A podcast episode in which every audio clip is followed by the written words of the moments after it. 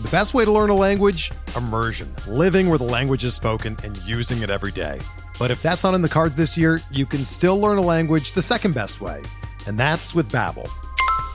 Be a better you in 2024 with Babbel, the science-backed language learning app that actually works. Don't pay hundreds of dollars for private tutors or waste hours on apps that don't really help you speak the language. Babbel's quick 10-minute lessons are handcrafted by over 200 language experts and help you start speaking a new language in as little as 3 weeks. Babbel's designed by real people for real conversations, and their tips and tools are approachable, accessible, rooted in real-life situations and delivered with conversation-based teaching so you're ready to practice what you've learned in the real world. Here's a special limited time deal for our listeners. Right now, get up to 60% off your Babbel subscription at babbel.com slash bluewire. That's 60% off at babbel.com slash bluewire, spelled B-A-B-B-E-L dot com slash bluewire. Rules and restrictions apply.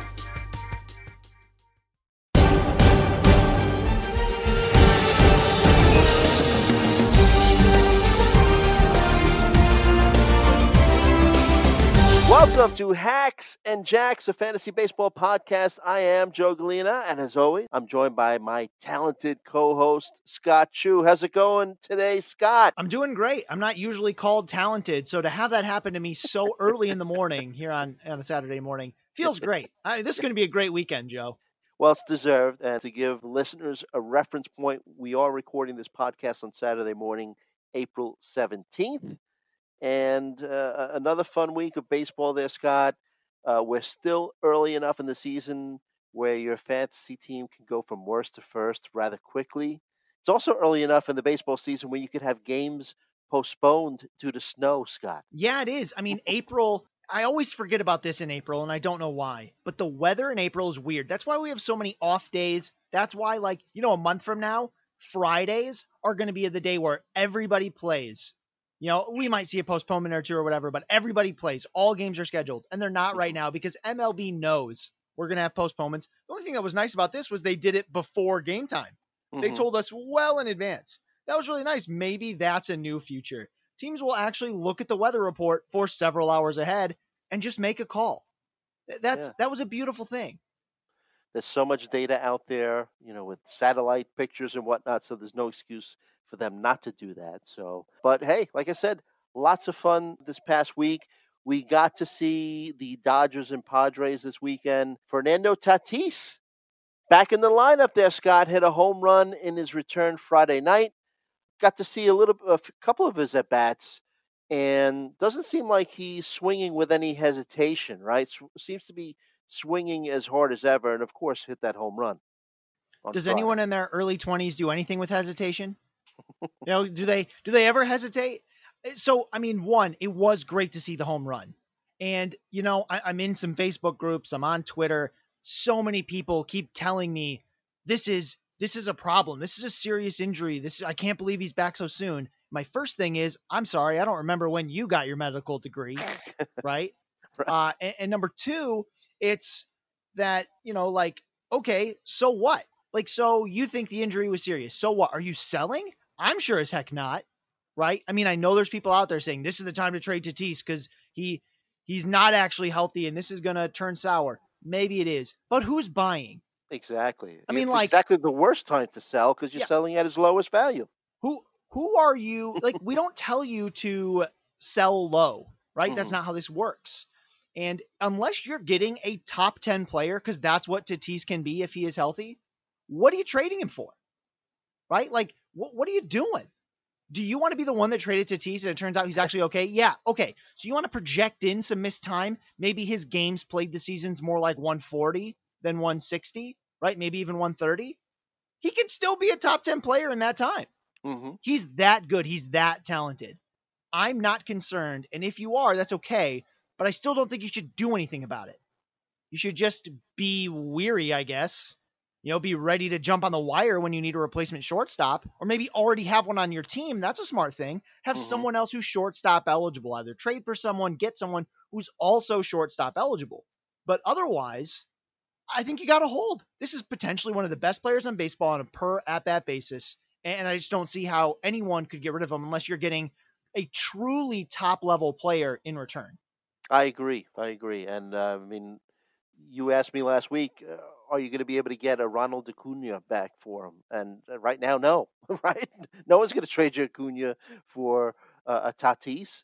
Uh, maybe if he has a, a great rest of the season and you feel concerned that this is an injury that's going to linger throughout his career, uh, you know, you think maybe you could work out a deal where you trade Tatis for a, a Bieber, great starting pitcher like that?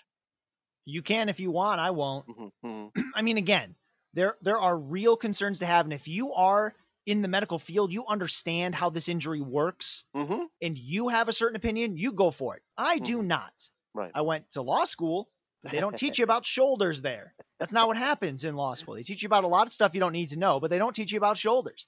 And I don't know much about this labrum thing.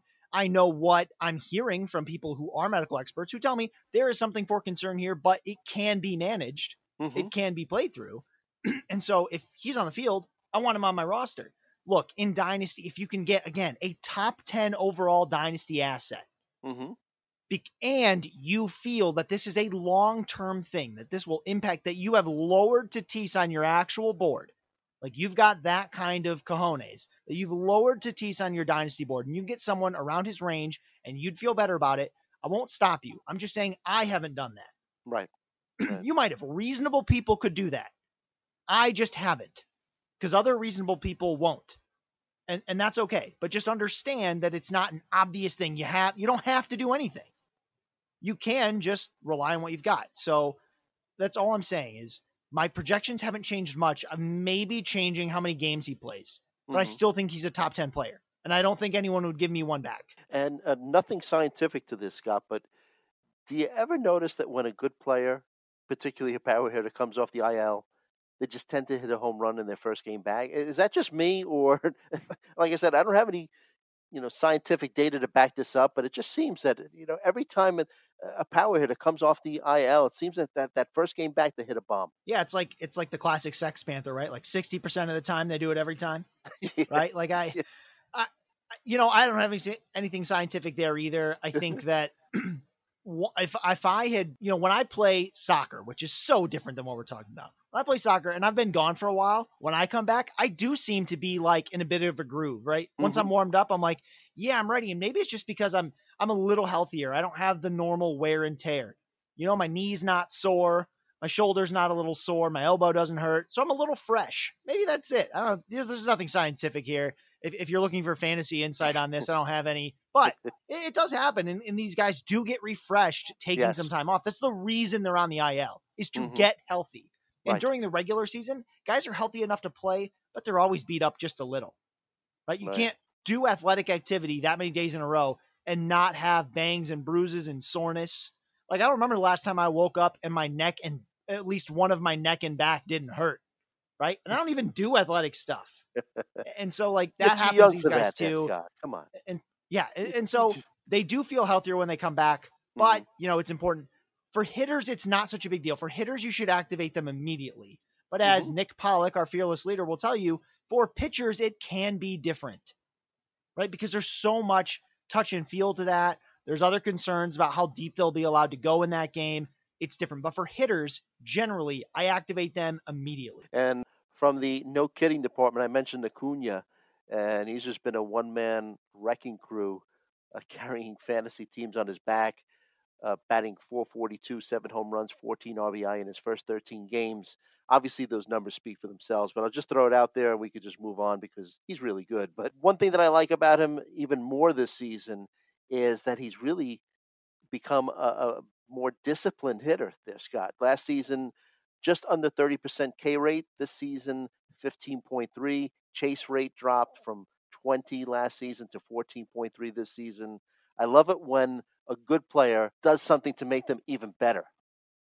That's what makes them great players. Mm. right? I mean, that's what we see when you're good, right? It's really hard, I think, for young players to understand that to stay good, you have to make changes. You have to do new things. One of the reasons Mike Trout has been so dominant for so long is because he does make adjustments. He goes through highs and lows and he always bounces back. And he does that by changing little things, right? Like even if you watch MLB Network, like Pete Rose has this whole thing about what he did when he went through slumps.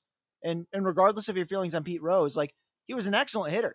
Oh my god. And yes. he went through slumps too. Every Mhm. player does in, in seeing how they bounce out of them. So, you know, there's no way Acuna went into the offseason not seeing that he struck out 30% of the time. There is Mhm. no way that the Atlanta analytics department didn't wasn't in his ear saying, we got to take a look at these strikeouts. What do we do? Right? It's cool that apparently he's done something, right? He, he's Mhm. chasing less. He's seeing the ball incredibly well, but something that again, there's no action here because no one is trading you Acuna. He's not available in most leagues. But if you got him, that's what you have always wanted to see. You've wanted to see players make adjustments. Mhm. Sure, you were good for a while. Lots of players can be good for a while. We'll talk about a bunch of them later. But Mhm. how do they go through a, like a slump or have something come down? Do they bring it back up? How do they do that? The fact that we can see that right now with Acuna, that's the amazing thing. That's Yeah. what tells me for the next decade, Acuna is a fantasy force. Absolutely, and a great point that you mentioned before because look, it's an opposing pitcher's job to find ways, find weaknesses uh, that will help them to have better success against you. It's, a pitching coach's job. So uh, on the other side, pitches and pitching coaches are going to look for your weaknesses. So it's important for you as a as a hitter, uh, like we've mentioned, to look for ways to improve as well. And uh, Carlos Rodon has done some things to make him a little bit better, right? Through a no hitter this week, second no hitter of the young season there, Scott. Almost a perfect game. He uh, hit Robert Perez in the foot of all places in the ninth inning. Rodon, overall number three pick in the 2014 draft, had Tommy John surgery in 2019. Last season, just pitched uh, seven and two thirds innings with an 8.22 ERA. Sox non tendered him this past offseason, and that was a wake up call. He committed himself to a healthier diet, made some mechanical changes to his delivery, and look, the rest is history. Yeah, so far, right? Uh, it's a little bit of history. It's not very much. I think uh, I thought Nick did a really nice job talking about some of the things that happened here. Number one, the adrenaline. His Mhm. velocity was way up towards the end of this game. He added like four or five miles per hour to his fastball as the game went on. Amazing. Right. A- And, I mean, we've seen the last guy I can think of that's done. I'm sure more have done this, but like Justin Verlander was famous for this, starting out a game at like 93, 92, and ramping it up to 97, 98, 99, even 100 when he threw a no hitter against the the Blue Jays long ago, back in his Tiger days. And like that's really cool. The slider looks good. That was always like a big weapon for Mhm. Rodon was was that slider. We we've been thinking about that forever. I think the main takeaway here is not that he's some elite pitcher yet. What we know is that he's definitely healthy. He's definitely pitching better than he has in a very long time. And obviously, he's been scooped up in every league by the time you're listening to this. Uh, he, he's certainly worth some FAAB. I mean, you're not going to be able to spend FAAB on him, but you know he he's worth whatever you know probably whatever you paid for him as long as you didn't way overcommit. But again, the big thing here, we've seen a lot of very average guys get no hitters too, right? Uh, Armando Galarraga got one, right? Like Mhm. uh, average players can do this. What was nice was that the pitches looked good. This wasn't Right. just a bunch of weak contact. Mhm. This was good, you know, this was good pitching and that, you know, he's certainly on his way to the 50 to 75 range at starting pitchers if we can see a couple more outings. Yeah, sticking with pitching, but this time looking at the bullpen slash closer carousel and basically reinforcing what you've been preaching is sometimes you don't have to spend a lot of money on closers because we're looking at all these bullpen changes, these closer changes. Mariners uh, looking to move away from Rafael Montero as their primary closer. He's blown three saves so far this season. Looks like Kendall Graveman seems to be the guy, but then you have uh, Keynan Middleton has gotten two saves this season as well. We talked about Yimi Garcia last week, and lo and behold, looks like he's the Marlins closer. He had three saves and a win in his last four appearances. And Anthony Bass, all of a sudden, as a setup guy, seems to be pitching a lot better, which maybe that's what he's suited for. And then uh, with the A's, Lou Trivino seems to be their new uh, A's closer, converted his last two uh, save opportunities for a suddenly hot A's team. Yeah, and I mean the A's have a pretty decent schedule coming up. That's going to be a good you know, that's going to be a good little move for them. Trivino's been a decent guy in their bullpen. I think the one thing I want to say about every bullpen so far is when a bullpen looks to be in turmoil, don't just look for the guy with the best stuff. Stuff is not an easy indicator for who's going to move in a closing role. Generally speaking, you want to look for the role. You know who usually becomes the closer when a closer loses his job? The setup guy, the hmm. eighth inning guy. Happens almost every time. I don't have the numbers right in front of me, but we've we've seen that there's a direct correlation. Your role in the bullpen turns into your next role in the bullpen. Right? If you were the eighth, you're the ninth. You were the seventh, you were the eighth. So keep your eyes on that. Don't fall for the skills trap. Keep looking for the role. If you think a ninth inning guy is going to lose his job, the best bet to take that job is the eighth inning guy. Mm-hmm. Blue Jays lost two closers in a week. Just to remind you, the Jays lost their presumed closer to start the season, Kirby Yates, to Tommy John surgery. Then they find Julian Merryweather's pitching lights out, seems to take the job, goes on the IL Wednesday with an oblique strain. Then late on Thursday, the Jays announce that Jordan Romano, who was supposedly going to might not have been the primary guy to replace Merryweather, but was going to be a guy that was going to get a lot of save opportunities. He goes down with a nerve issue in his throwing elbow.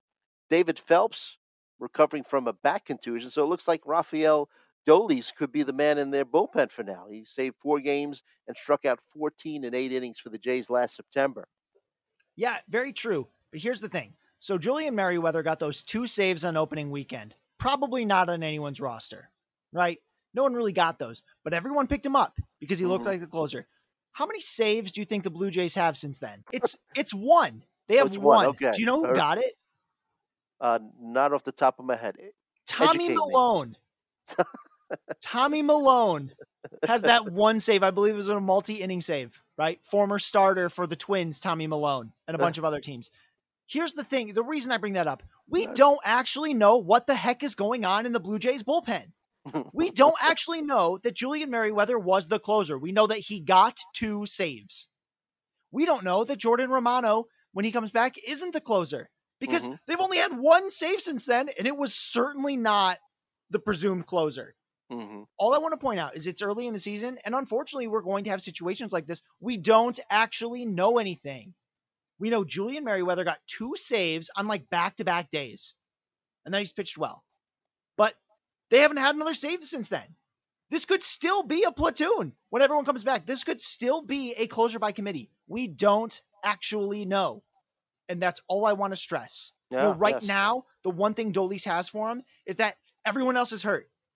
Closer by survival, right? yeah. Last man standing. He is that for a while, but when these other guys come back, we don't actually know what's going to happen, especially if Dolis is not 100% lights out during that time. Mm-hmm. It's an opportunity for him to win the role. That's cool. But if you've got Romano, I'd be keeping him on my IL because I cannot say for sure that he won't get save chances soon. Yeah. There is no evidence really to suggest that he's not on the closer list for the Blue Jays because they just haven't had opportunities. The way they've won games has not led to save opportunities. And that's the thing about closers, right? Especially if you're in a week to week league, like a weekly head to head don't worry so much about saves because you can have a really good closer go two weeks without a save. It's not that weird. It's really not. Yeah. You know, a team slumps and they don't get them. A team is rocking the baseball. They're not keeping it close enough, right? I mean, these things happen. So we are so early on. We're not getting a lot of real news yet unless the team comes out and calls a guy the closer. That's the real news. Everything else, speculation at best. And I doubt we're ever going to see the Blue Jays manager come out, uh, Montoyo, and say that this guy's my closer because even after Kirby Yates went down, he was reluctant to name a specific closer. He said, you know, basically, I'm just going to go best guy out there. So great point on your part. Um, and let's continue just a little bit about injuries since we talked about the Blue Jays injuries. I was reading an uh, article on Fangraphs by Chet Gutwein uh, entitled A Look at Very Early 2021 Injury trends. I don't want to spend a lot of time on this, but look, leading up to the season, Scott, a lot of us were wondering how last year's crazy 2020 season with the stop and start of, of spring training and the abbreviated time that was played, the 60 game schedule, how that was going to affect some players. And uh, it's early, but it looks like we've got some pretty encouraging news. The article I, I referenced it in comparing injury data from the 2018 season to the present, 2021 season has the lowest injury rate for the first 12 days of the season. So, uh, but the article goes on to state that the highest frequency of injuries typically happen in the first month of the season. So, even though we've seen some pretty big names, and we'll discuss one coming up now, looks like we're getting off to a good start so far. Yeah, tell that to my fantasy teams. some of them where the ILs just filled up, but it is random. It does happen a lot early in the season. You got to just be ready to roll with it. It's nice to see that it's not quite as bad as it was last season. Mm-hmm. I think he, you know, in that article, they do a really nice job explaining yeah. why that happens, like why, especially last year, was a big issue. And it makes me feel a little better, unless, of course, I've got a, an unlucky team, of which I have several. So you know that that's a bummer, but it, it is Join nice club, to see buddy. that it's yeah. we might be going back a little closer to normal, minus the COVID IL thing. I mean, the Astros recently got hit with it yeah. really hard. The, the, la- the only thing I really want to say about the COVID 19 IL, which is, eh, the only reason I brought this up, is that some of these stays aren't very long. So just because a guy goes on the COVID IL doesn't mean he'll be gone for 10 days necessarily. Mm-hmm. Right now, the Astros have given us very little information, so there's not much we can do with it. But some of these guys are going to come back quick. Maybe it was vaccine symptoms. Maybe it was close contacts that just need mm-hmm. to be vetted out. Uh, so you really got to keep your ear to the ground and try to get an idea of what is going on. Try to use those IL spots smart and just know that it's not an automatic 10 day thing, mm-hmm. right? It, it, the COVID IL does not have a minimum stay. Right. We've seen plenty of players come back in a single day, miss mm-hmm. one game. JD Martinez is a good example. So just keep that in mind. Up.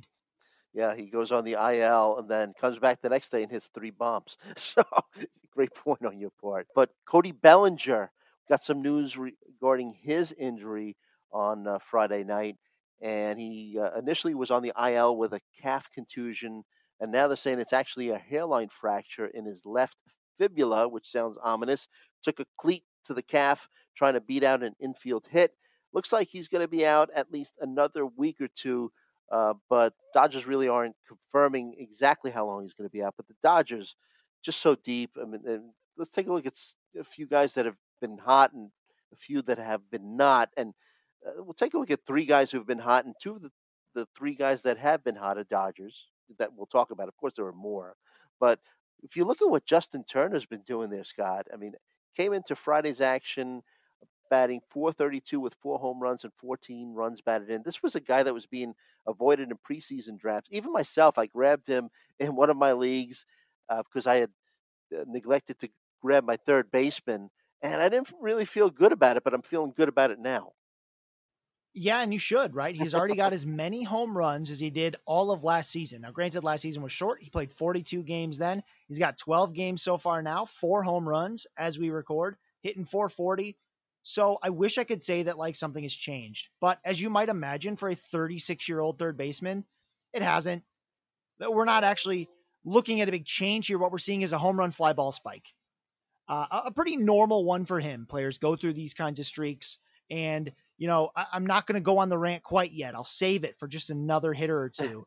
But um, what we're seeing right now is normal for him. It's not suggesting a real change. The plate discipline looks the same. The hard hit rates look the same. He's not showing some flashy new max exit velocity or anything like that. He just looks he looks fine. He looks like a normal hot streak. Mm-hmm. Max Muncy, another Dodger who's gotten off to a hot start, entered the weekend with a 366 batting average, three home runs, 10 RBI. Struggled all last season, batting 192 on the season, got hot in the playoffs. Uh, another hitter who has really improved his plate discipline this season. Per StatCast, Muncy has a 9.3 chase rate and a 21.1 whiff rate, both career best so far. And I know it's early in the season, but it's really good to see him get off to a hot start. It is. And actually, what's nice about it is you can kind of pinpoint what exactly is going on. Muncy has always been a really good fastball hitter and a really not good non fastball hitter. He's hitting the not, you know, in a very small sample, he's hitting non fastballs quite well, seeing those really well. So that's what I'm going to be watching. Of course, Muncy was drafted in every league you play in. I can't think of a single league size where he wasn't. But mm-hmm. I'm really watching how he continues to do against non fastballs, the breaking balls, the you know the off speed stuff. Can he continue to hit those? Because that create if he does, right? I'm not saying he will. I'm saying if he does, that does create a new ceiling for Muncy, particularly on the batting average side. Mm-hmm. That's what I'm watching for. And that's what I'm doing a lot right now this season. I'm looking for stuff that's new, something to watch for. Muncy has started well against non fastballs. If he continues to do that for the next few weeks, I'm going to start feeling really good. I might even get aggressive, try to trade for the guy, make people think they're selling high Mhm. when really they're selling at normal price. Someone was asking me in the preseason in one of my leagues for Joe Adell, and I held off. Would it be fair to offer, or maybe I'm offering too much, Joe Adell for a Max Muncy at this stage?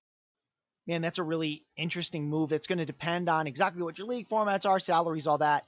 Yeah. I, I think it's really going to depend on how you feel about Joe Adell after seeing him. Now, granted, it was a poor sample we got in 2020. It did not look good. He looked like a heavy strikeout guy. But I could see someone feel like if you if you don't believe that Muncy will continue to be this good against non-fastballs right now, this is an opportunity. You can Mhm. talk about how he has done much better against non-fastballs, and you can make this trade where they feel like they're, you know, buying at a reasonable price with a prospect they may feel they want to move on from. But I think it's a fair deal, although don't be don't be surprised if someone outright rejects it because they Mhm. they feel like they're selling low. Trades Right. are all about perception, they're not about reality. Mhm. So I think it's a it's a manageable trade. It, it just depends on how on what your perception is for going on. If it's a redraft, obviously no one's taking that. Right. Mhm. But if you're the Muncy side, you're keeping Muncy because we don't even know how much Adell's going to play this season. Right. But- it's an Ottoneu league, so it's a dynasty. So, yeah. So, you yeah. know, the salaries are going to come into play there quite Mhm. a bit, uh, especially because you got to deal with arbitration. But definitely something something worth thinking about, especially because there's something we can point to. And if you've been keeping your eye on Muncy a lot and you feel like something's different, go for it. Right. If you're not, if you're like me, you haven't seen Muncy much. I'm on the East Coast. Well, I'm not on the East Coast, but I'm in the Eastern time zone. Close I don't get to see yeah. Mm-hmm. a lot of the Dodgers. so I I kind of have to rely on these stats, and that usually means I'm going to be a little more conservative. Right. I just feel that maybe not that deal in particular, but with the injuries to uh, the outfield and with the Angels, this might be the time. You know, people are starting to think that maybe uh, Adell Angels might give him another shot. So maybe his value has risen a little bit at this stage after he made showed that poor performance last season, and kind of his value might have taken a hit back then. Yeah, I mean, the real thing to find out is can he stop striking out so darn much? That's what we want to know. And you know, right now he's not in AAA or Double A. He's at the he's at the alternate at, at the alternate training site. So we have Right. no idea. Right. So that's going to be, I mean, that's going to be be the big thing. I'd Mm-hmm. love to be able to wait until he gets into the minor leagues. If you don't feel like you can wait that long, you can take that gamble. Just know you're playing with more risk, and that's Yeah. fine. Doesn't, I'm Mhm. not saying you can't. I'm just saying I tend to be on the conservative side, so I tend to wait just a little bit. Gotcha. Well, third person on our hot list, and uh, you mentioned if Adell could stop striking out. Well, I mean, if he faces Corbin Burnes, there's a good chance that he's going to take an 0 for 4 and, and strike out because Burnes has been out of sight. 30 Ks, zero walks in 18.1 innings pitched so far this season. The guy's amazing. Uh, moved to using his cutter, uh, throwing it 50% of the time. Uh, the cutter used to be a, a slider. He reworked it into a cutter. Gained almost three miles per hour on that cutter since last season. Little tweak in the way he grips the baseball, and it's it's amazing. Two seasons ago, he was one of the worst pitchers in the majors, one and five with an 8.82 ERA. If he keeps this up uh, next season, it's going to be him, Bieber, and Cole going, you know, probably one, two, three in preseason fantasy drafts. Victory lap time. That's when I traded for Corbin Burnes in dynasty league I'm in. Nice. he was actually a throw in, and the other owner's been real mad at me ever since. uh, but you know, it happens. You know, he's not quite top ten for me yet because Mhm. it hasn't been enough time. But man, he's super close. He he looks fantastic. Everything looks good. I think the one elephant in the room is that he might cap out at around 150 innings pitched. All I Mhm. want to say to that is how many guys does anyone know for a fact will pitch more than 150 innings this season? I think that answer is pretty darn small. Mhm. So I'm not worrying about it. That's a little aggressive, right? I feel like I can uh, work my way through the rest of those innings, the extra 30 or so. But with so many question marks, I'm treating it as a, you know, a common denominator for everyone that I don't know how much they're going to pitch unless their name is like Max Scherzer. And I'm not worrying about it too much. I'm not moving too many rankings unless I start thinking that it's more like 130, 140. Then I hmm. start moving it. But if I think they could throw 150, 150 to 160, I feel like that's a full time guy. Yeah, yeah. All right. So we've talked about some guys that have been hot. Let's talk about some guys that have not, that have been slumping. So Michael Conforto, New York Mets outfielder, uh, something's brewing here. I'm just trying to figure out if it's just a slump, which I have a feeling that's just it. But you know, because basically, and you kind of, when you were talking earlier, you kind of just brought this to mind. Basically, uh, when you talk about 162 game season, Scott, eh, sometimes you best describe it as a series of hot streaks and slumps, right? So uh, when it comes to Conforto, looked at his launch angle, hasn't changed much. But according to StatCast, line drive rate is just about half of what it was last season, which isn't a good sign. Ground ball rate is at 52.9 career high. It's early, but he has a, a, zero barrel rate. In my opinion, he's too good a hitter to continue this way, but it, it is concerning. Maybe a little. Eh, you know, it's soapbox time, so everybody strap in. You know, get get mm. ready. You know, get, kind of stretch out a little bit. Go for I want to talk. I'll, I'll talk about both guys that you had on your list for who's not hot. That's Michael okay. Conforto and Jose Abreu. Mm-hmm. I want to talk about them both at the same time because on one hand, they are both looking at some fairly low points, right? They're not doing terribly well. In Conforto's case, the contact has all just been really poor. In Abreu's case, he just doesn't seem to be able to do anything against fastballs right now, right? Uh, he's just, you know, not get, doing the usual damage that he that he's done for both of these players. I don't want you to think that these slumps are unprecedented. If you if you know anything about me, you know I love rolling charts. And if you go and look at their rolling charts, particularly in things like expected weighted on, you know, expected woba, right? What you're going to see is that these guys have been this low before, right? Conforto was this bad both in 2016 and 2018 on a per 50 plate appearance basis, right? What we saw in those years is that he bounced back pretty quickly because it turns out he's a really good hitter. This is something he's able to do. He's able to make these adjustments. The things we were talking about with Acuna, other players do this too. They make adjustments. With mm-hmm. Abreu, he was actually this bad at the end of 2019. And then he spiked way up in 2020. Another important point about Abreu's 2020, it looks like it's the best he's ever been on a per 50 plate appearance basis. It wasn't. It was a normal high point. It just so happens that season was really short, so it only captured the high point. It didn't see anything that happens after. Every player goes through ups and downs. The thing about 2020 is that we only saw one of the two generally, right? We either saw them on an up or we saw them on a down, right? If you are trying to isolate the 30 something plate appearances or 40 something plate appearances a player has so far in 2021, you're doing yourself a giant disservice, right? I'm going to bring up another guy who's not on our list here, but it's Vlad Guerrero Jr. He's hitting the ball great if you go and look at his year by year launch angle, it's like four point something, six point something, 11 point something. And people are going, oh man, it's a new, this is a new thing. He's got this new launch angle. It, it this is the breakout. It's ready. You need to start buying. I'm not saying he isn't breaking out. I don't know.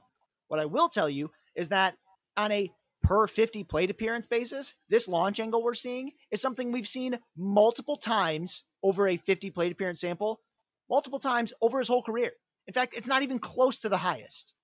Not even close. It's about as high as he's been on other streaks in 2020 and in 2019. In fact, it was even higher early on in 2019. So, what I'm trying to say is this isn't this stuff that we're seeing, it's not new. Concerning? Maybe all slumps are concerning because they mm-hmm. need to break out of them. Right. But especially with guys with like Conforto, Abreu, guys with these long track records, we've seen them break out of them. Yes. Right? They're not, importantly, at new lows. This isn't like some new low that we've not seen before. This is a low we have seen before, and we see them bounce out of quickly. Is it painful? Sure. But that's the context you want to have. Just looking at year to year numbers is just, that's only a few data points right? Especially when you're thinking about like launch angle. But even if you're looking at regular stats, the, a year end total for 2020 is a single data point. It's a it's a it's just an average of all of them, right? A mm-hmm. rolling chart is hundreds of data points. hundreds. Use those, please, even if you feel like something has changed. I don't like change. At least keep the rolling chart in mind before you do anything crazy. You got to keep that in mind because you need the context. Just looking at year end numbers is not context, Right. right? Unless they've been in the league for like 10 years, which these two guys have not, right? That's context. But the fewer the data points, the worse it is. I'm not saying you can't act on any sample. A guy like Cedric Mullins, who really is doing things we've not seen before, walking more than he ever has. We know that he made a change because he stopped switch hitting, something he wasn't that good at anyway. We saw him just hit from the left side. He's seeing the ball fantastic. He's hitting better than ever before, even on a per 50 plate appearance sample, right? Better than ever before. That's actionable, right? That's some that's news. That's new. Conforto, Conforto, Abreu, Guerrero Jr. Not new yet. It's Mhm. not new. It's what we've seen before. I I Yeah. know this is a normal April thing, but don't overreact. If you want to react, get better context than just season average versus last year. Make sure, don't say it's the highest ever launch angle. It's not. That's not factually accurate hmm right? If the season ended today, this would be his highest launch angle for a full season because it would barely be a season, right? It'd be like 40 plate appearances. right. What's the real context? Look at the look at the full picture. See how they've come up and down. This Mhm. is normal.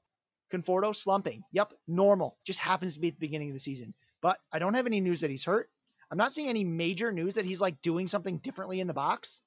He's just going through a slump. Same Yeah. for Abreu. I'm just not seeing anything different. So really what what I'm trying to tell you is for those guys, just hold, keep going. They're going to bounce back and we're going to be scrambling to try to figure out what happened when in reality something did happen, but normal baseball stuff. right. That's what happens. That's how these players get better and worse. It's normal baseball stuff. That's okay. Don't overreact to that. Look for the stuff that's truly new, like the Cedric Mullins, who make a change and we see new, very different results, even on a per 50 plate appearance basis. That's the takeaway. Look for that. Conforto and Abreu, not that. Moncada, on the other hand, we were really worried about his 2020 because he went and, you know, we knew that he went through COVID and we're like, okay, that's the problem. The thing is, he's not actually been better, right? This Mhm. is pretty much as low as he's ever been, right? It's slightly better than where he was last season, but it's not good because last season was a new low and he's back there right now. Now, I'm not trading for him because I cannot tell you that it's going to get better. I'm also Yeah. not selling because nobody is buying, not for Mhm. anything close to what I paid. But that's where I'm concerned. Guys that are as low as they've ever been, Yep. right? A, a new low point. They're around that area. Conforto, Abreu, they're not. They're normal. We've seen this a couple times. Moncada, we haven't. We only saw it last year, and it was a bad season, right? Mhm. Conforto and Abreu have had good seasons and have had low points like this. Moncada has only had a bad season when he's had low points like this. That's where I'm concerned. Yeah, yeah. And uh, to your point, great analysis, by the way. But Jose Abreu has typically gotten off to slow starts, so uh, I'm I'm not as worried. Uh, and, and like you said, he has a track record. So career batting average in April through May, 266. From June to October, his career batting average is 305. So hey, look, if you have a, a newbie fantasy player in your league panicking over a slow start, yeah, make that person an offer. I'm going to make him an offer he can't refuse. And uh, when it comes to Moncada, you know, I'm, I'm with you as well. Had a nice spring, batted 302, but through his first 12 games, 191, a homer, five RBI, striking out at a 31.5% clip, and that's right around his career average. So I said it, you know, before his 2019 season is what we expect Moncada to be, right? That was his career season, 315, 25 home runs, 10 stolen bases. His K rate was slightly better, 27 and a half. But in his five other big league seasons, and granted they weren't all full seasons, he's never batted above 235. So if, if I'm a Moncada owner, I- I'm concerned. But like you said, there's really not much you could do because his value uh, in trades is very low. It's a great point. That's what we're trying to learn. What is the outlier? Is it 2020? Did, like, did, was it a? We, we were under the assumption that real changes were made in 2019 and that was the new normal. hmm Maybe it's not. I'm not saying it's not. I'm saying maybe it's not. There's Mhm. evidence that it might not be. That's what should be in the back of your mind. I don't think you should do anything about it yet, but it should be in the back of your mind that that's a possible reality. We haven't seen any evidence to suggest that 2019 really is the new normal. Because since then, it's not been good. We had an excuse for 2020, and it was a good Mhm. one Yes. COVID. What about 2021? That should be better, right? In theory, right? And if it's not better now, is it ever going to be? Mhm. right? We cannot answer those questions yet. Do not think I'm trying to answer that question.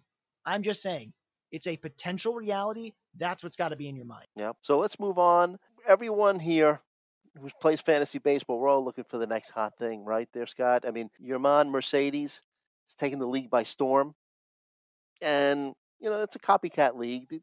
Yermin Mercedes, an older guy, we'll say upper 20s, I think he's 28, languished in the minors, but has put up some tremendous numbers. Another guy that comes to mind, Jared Walsh, who's off to a hot start for the Angels. Uh, batting 341, four home runs, 13 RBI uh, in his first 12 games of the season. Had a 301 career average in the minors. Also a former pitcher. I, I guess he was held back in part because Albert Pujols was there. But just trying to see if we could find that next prospect who's been in the minors for a long time and enjoyed some success, who could carry over and kind of have some success in the big leagues this season. Because, like I said, I mean, it's a copycat league. So I put some guys on- our list and, give you your thoughts on them. Uh, Jose uh, Marmolejos, and I, say that carefully because I want to make sure that I get his uh, pronunciation of his right uh, name correct. 28 year old prospect for the Mariners.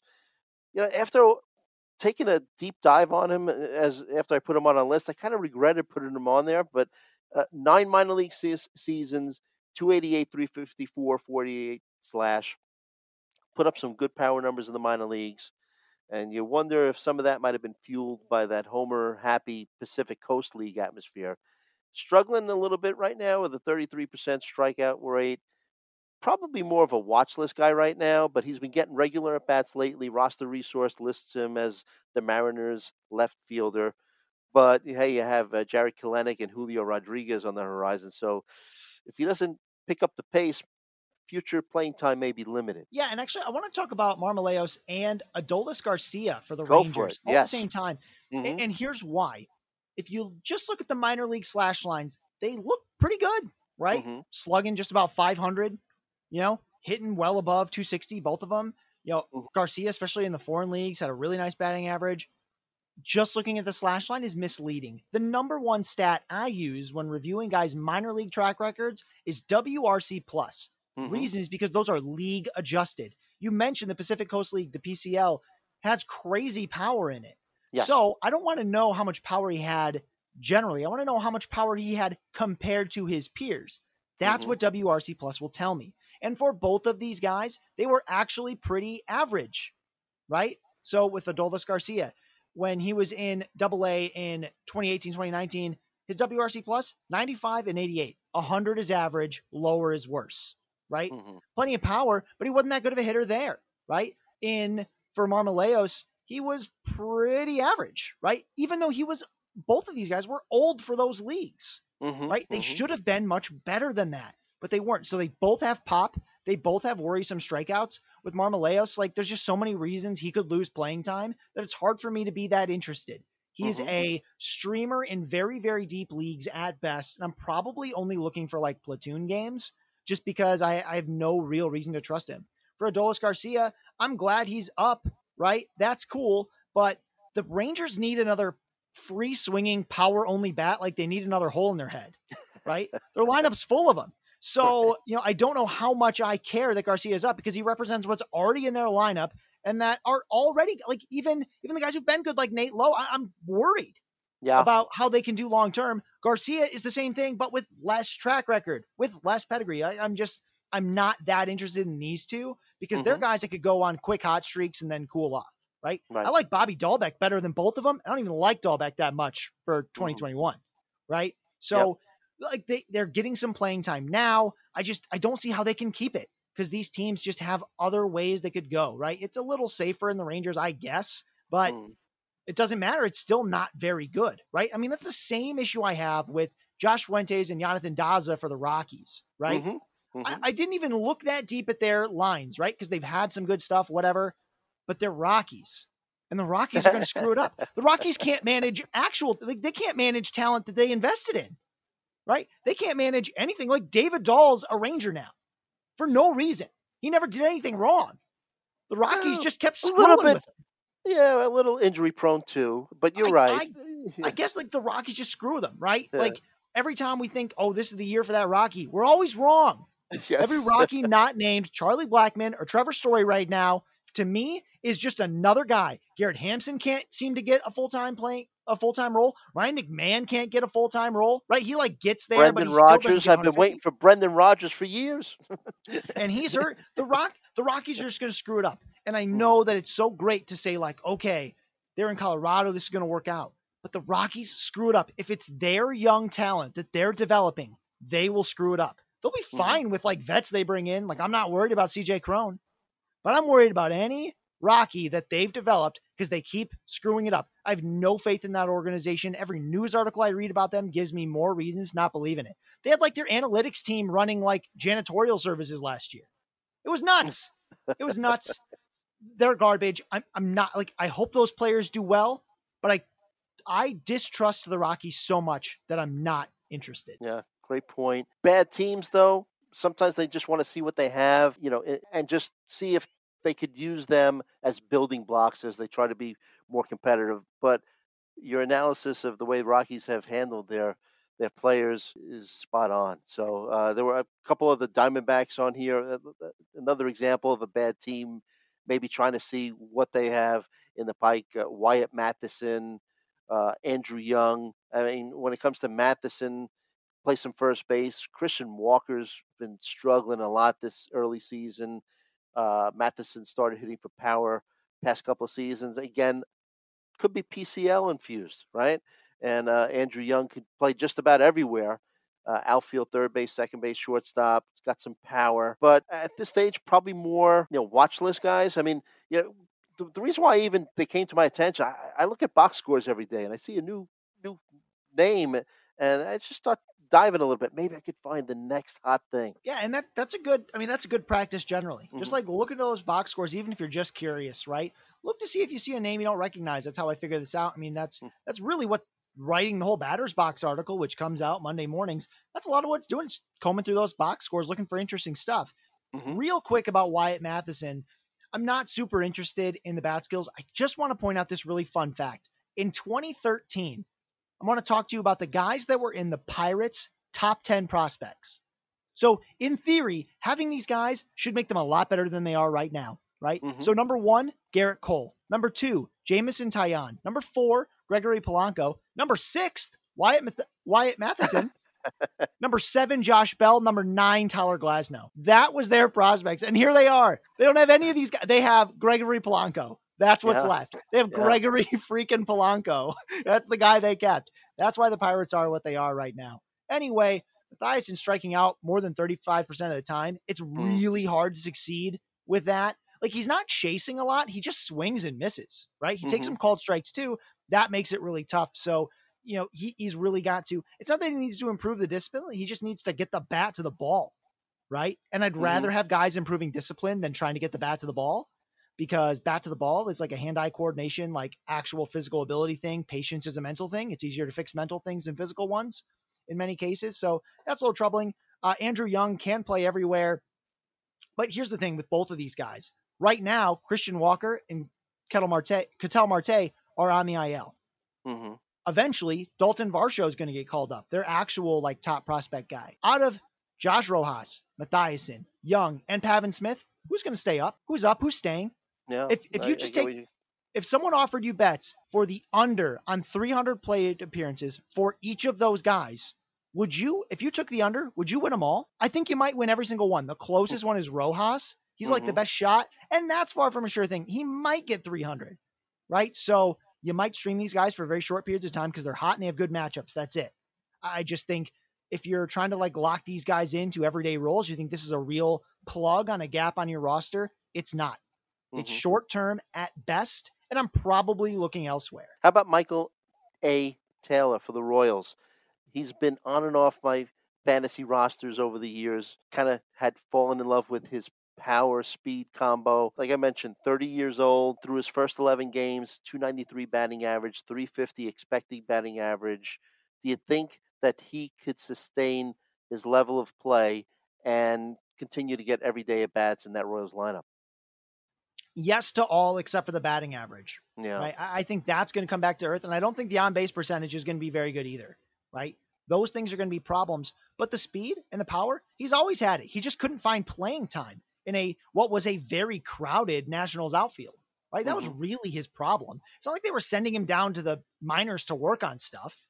They they'd keep him up. It was just that they didn't have any place to play him.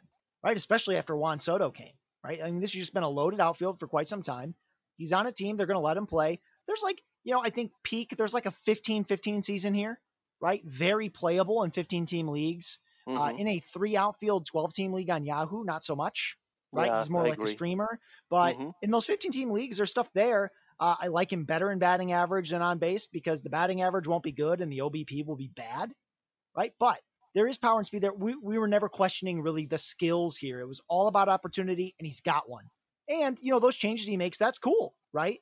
Even Mhm. if those changes don't make big differences, there's still 15 home run, 15 stolen base upside, right? He's still got that. So, yes, I'm interested in deep leagues.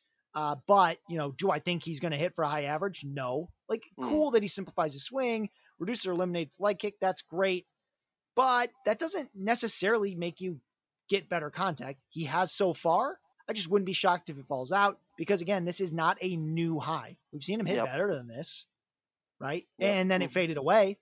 So that's that's kind of where I'm at with him. But again, still plenty of upside there in a 15 team league. Yeah, yeah. How about the last two dart throws I put on there? Kyle Garlick from the Twins, five home runs and 13 RBI this spring in five minor league seasons. 288, 345, 536 slash. A little risky. I, I get it because of Alex Kirilloff being in the mix, but Buxton having that little hamstring issue. And then I, I put Andrew Stevenson for the Nationals with Victor Robles struggling. I think they might get tired waiting for him to come around. This guy's a speedster. He's struggling a little bit, but that expecting batting average 367, really batting 227. But these are two dart throws I just threw on there. Yeah, real quick on Kyle Garlick. You know, he's got three seasons in the major leagues and he's already a journeyman. Different teams Mm. for each one. The biggest thing with Garlick is it's not just Kirilloff I'm worried about. It's the two guys behind him that are basically the same, and Trevor Larnach and Brent Rooker, right? hmm The only advantage Kyle Garlick has in that like in that team is that he's right-handed, and a lot of the outfield bats that the Twins are carrying are left-handed, right? Mhm. So I think he could be a platoon bat long term. That makes him marginally useful in a deep AL only league, but that's it. Not really interested beyond that because there's just not room. There's players that the Twins have invested more in. There's and you know, there's just not going to be room there. At best, he's the short side of a platoon. For Right. Stevenson, you know, the thing is, let's say Robles does bad. Is there any evidence that Andrew Stevenson will be better? He's not as good of a fielder. He's at best as good as a hitter, right? And probably not, right? One thing that was weird is that he stopped running in the minors after 2016, and guys usually run like crazy down there. So that Mhm. was worrisome, right? He would need a full time job to be NL only viable. That's what would need to happen. Yep. I don't think that's going to happen for Andrew Stevenson. So I don't think he'll be NL only viable, which means he's not hmm period. So, you know, you can worry about those roles. The outfield for the Nationals is still crowded.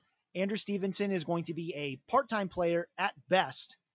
And th- there's just nothing there. I know we want to find the next big thing. Yes, we do. There's a reason we couldn't predict Yermin Mercedes, right? right, right. They these players have to force themselves into time, often with skills we have not seen before.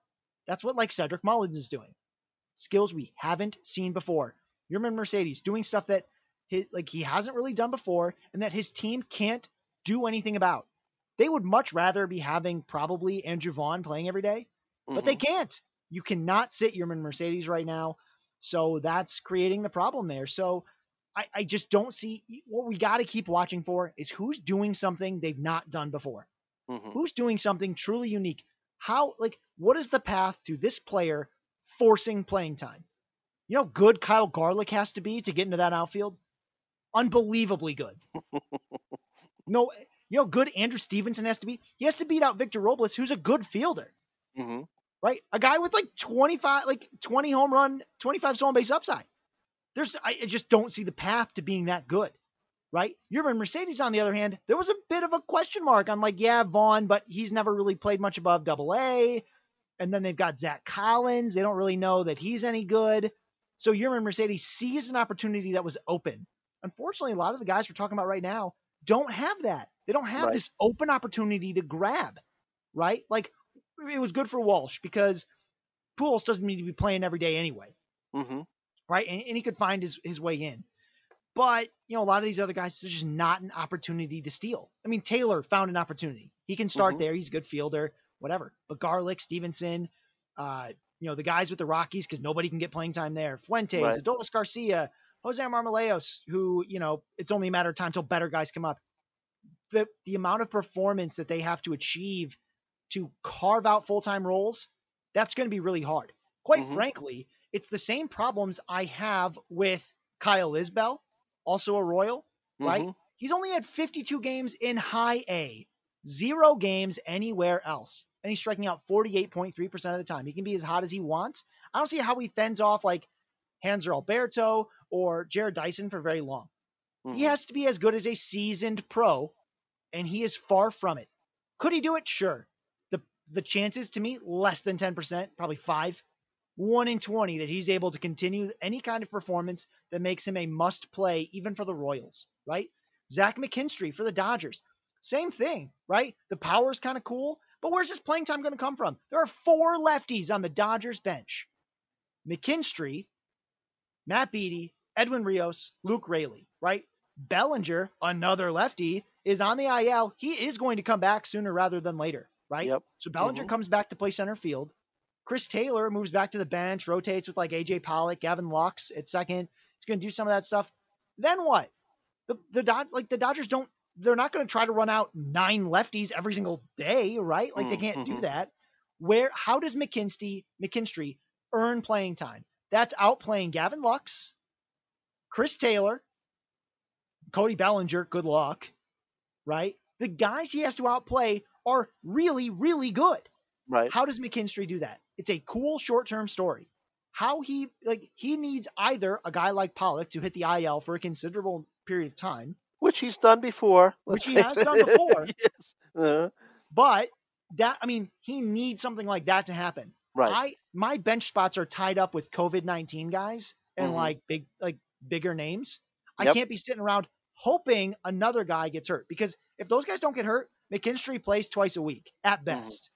Right? That's the problem. Now, one guy who has earned some time, carved out a real role, won a job, Phil Evans, yeah. right? Over at the Pirates. mhm. A couple things about this. Number one, the Pirates are not going to keep scoring runs like this. Their offense isn't this good. If you don't believe me, go look. Go look at that offense. Go tell me who's going to hit 20 home runs in that offense. Just tell me, right? There might be someone, but it's not easy. Not Mhm. easy to pick out who that's going to be, right? What I like about him, though, and why I actually like him more than these other guys, it's not talent, it's opportunity.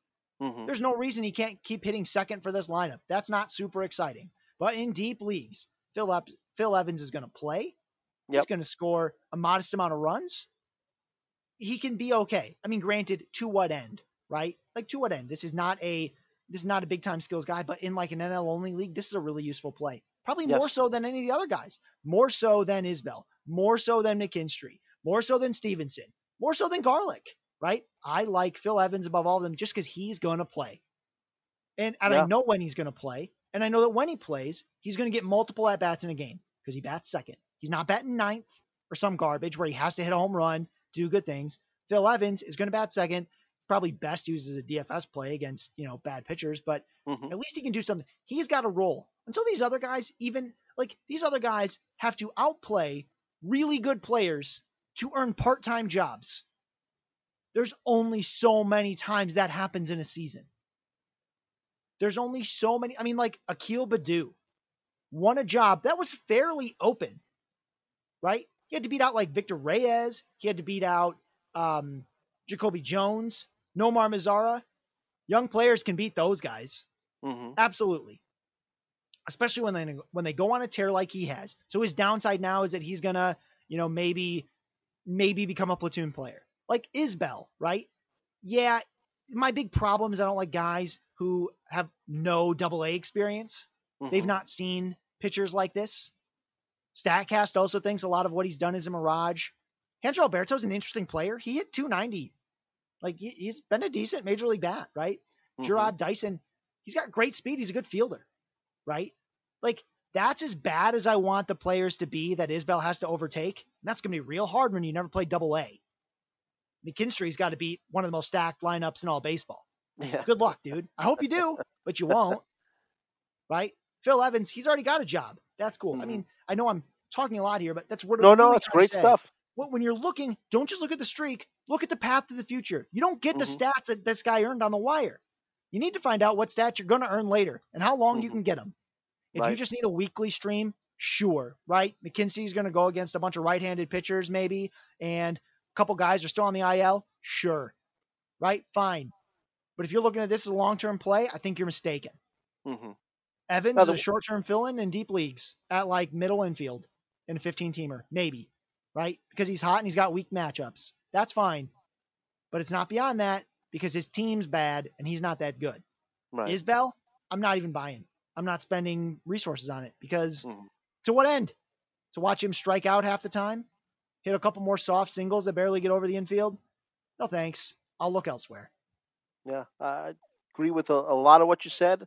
I'm in on Evans. I, I also like his versatility. Right now, he's getting a lot of playing time because Ke'Bryan Hayes is on the IL, but obviously Evans is playing third base, can play the outfield, has played second base, first base in his career, and, and like you said, I, think he has a good path to everyday at bats. And, and great point that he's hitting at the top of that lineup too. But uh, Zach McKinstry, I get what you're saying. Great points. I'm a little bit more optimistic on him, also because he's a little bit. Uh, he's got some versatility. He can play basically all over the field as well. Some short, shortstop, second base, outfield. But you're right. It is a lefty stacked lineup. Going to be tough to get some regular bats once Bellinger comes back.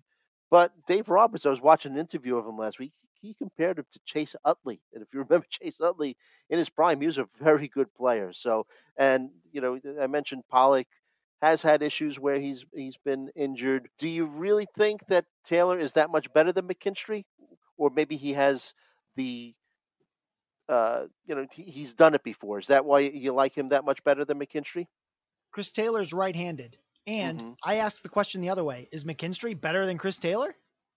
Chris Taylor's Yeah. had good seasons too, Yeah, right? yeah. What what reason do they have? And they've got plenty of lefties. I mean, I was worried enough coming into the season about Gavin Lux's playing time. Mm-hmm, What makes you think I'm not worried about Zach McKinstry's playing time? Gavin Lux is one of the top prospects in baseball. McKinstry is not. I was worried about Lux's playing time, hmm right? And, and it's in terms of the versatility, like they, if you go go look at roster resource, four of the guys on that on that bench are infield, outfield. They can play. They got a bunch of guys that play anywhere. Half their roster can play anywhere, right? They- are can play any spaces. Like their whole roster can play everywhere. Dodgers have an amazing roster, so deep. they can all play everywhere. Like Right. McKinstry's just like if this was any other team, I'd be a lot more excited. But for the Mhm. Dodgers, he's just a guy. He's just another guy. Yeah. Well, that wraps it up. Great stuff as always uh, from Scott. Great analysis this week, there, Scott. We want to thank you for allowing us to visit with you as always. We hope that you were informed and entertained because that's our goal. Are you not entertained? Are you not entertained? You could follow me on Twitter at Joe Gallina. Follow Scott at If the Chu Fits. Follow our podcast at at Hacks and Jacks PL. And you could follow the at Pitcher List Pods on Twitter. And uh, you'll be informed anytime that a new episode drops for any of the great podcasts that are on the Pitcher List Podcast Network. Subscribe to our podcast, Hacks and Jacks, on Apple Podcasts. Leave us a stellar five star review. And as always, we hope that all of your fantasies become realities. Have a great week, and we'll see you next time.